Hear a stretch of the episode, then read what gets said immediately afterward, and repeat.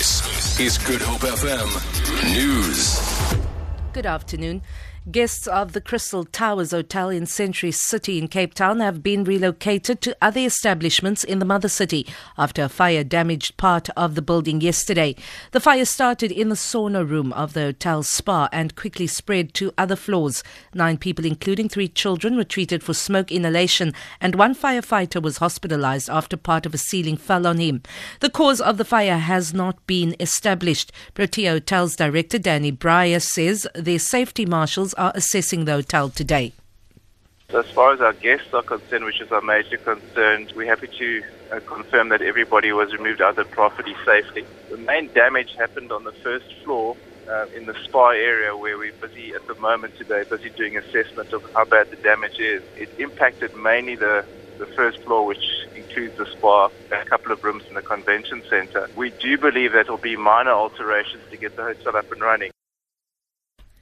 The South African National Civic Organization has accused police of not doing enough to protect the community of Hout Bay outside Cape Town against crime. Spokesperson Mzi Nyaki says there has been an increase in crimes such as murders, muggings, and other gang related crimes in the area in the last six months. He says SANCO will today lead residents in a march against crime. and Nyaki says they will hand over a memorandum of grievances at the local police station.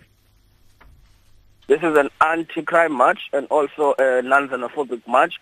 And we also want to hand over some memorandum to the City of Cape Town to address the issues of service delivery. And we believe that those issues that are also the reasons why there is so much crime, poverty and other things. So we are marching today to say that uh, we're fighting crime, we're against crime, and we will stand all together as a, as a community, whether foreign nationals or South African nationals.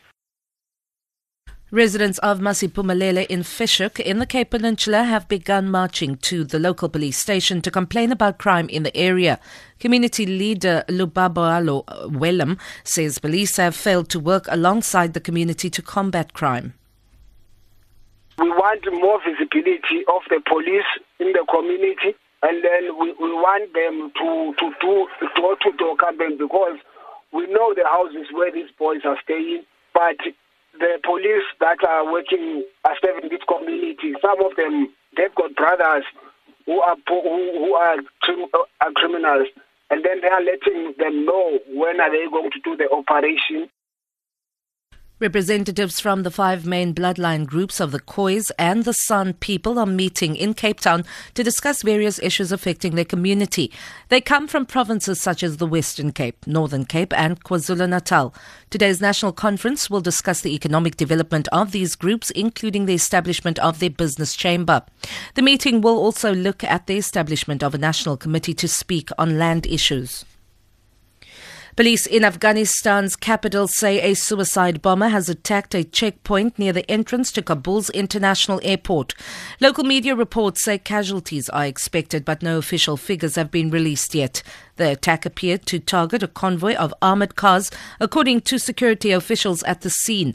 The incident is the latest in a series of deadly attacks in Kabul in the past few days.